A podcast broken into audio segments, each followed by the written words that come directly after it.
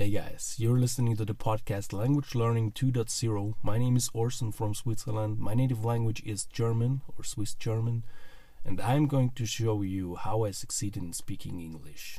Having real conversations, being able to have consultations in my work with English-speaking clients, and why I didn't succeed after being 6 years in school, having school classes, even being interested in English and learning about it. You will hear success stories and also fails. What methods actually work? What not? How you can learn a second language with a fun approach, with an effortless approach, with an approach that you had when you learned your first language. The one you're perfect in, right? Be thrilled about it.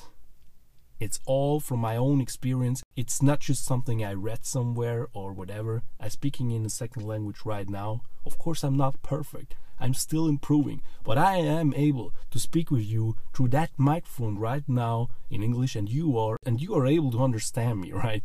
And that is my goal, that you are able to understand and speak the language you want. It can be whatever it is.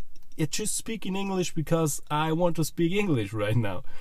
And yeah, I'm really thrilled that you're on board, and have a great day.